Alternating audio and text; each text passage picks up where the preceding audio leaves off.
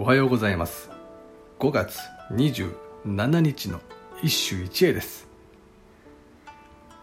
新古今和歌集より西行。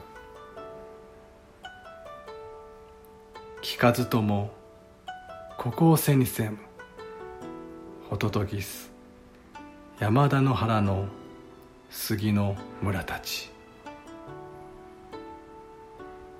聞かずともここを背にせん。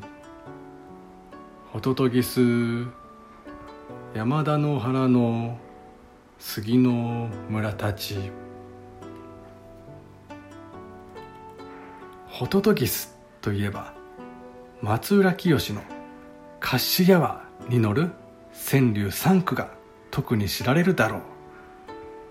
こう言ってわからなければ泣かぬホトトギスを信長秀吉家康の天下人がいかにするか。三者三様が歌われた。あれだ。それでいくと今日の歌は家康の趣向に最も近い。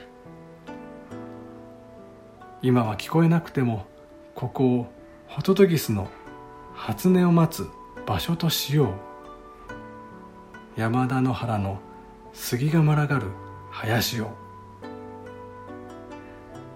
読み人は西行上の川柳に劣らずこの歌にも読み人西行のその人らしさがにじみ出ている。思えば不思議なものだ。和歌や川柳このわずかな詩文に情景叙情に加え千差万別の個性だって表現できるのだから。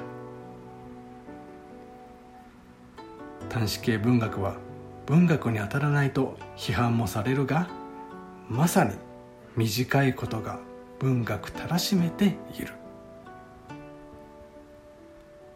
以上今日も素晴らしい歌に出会いました。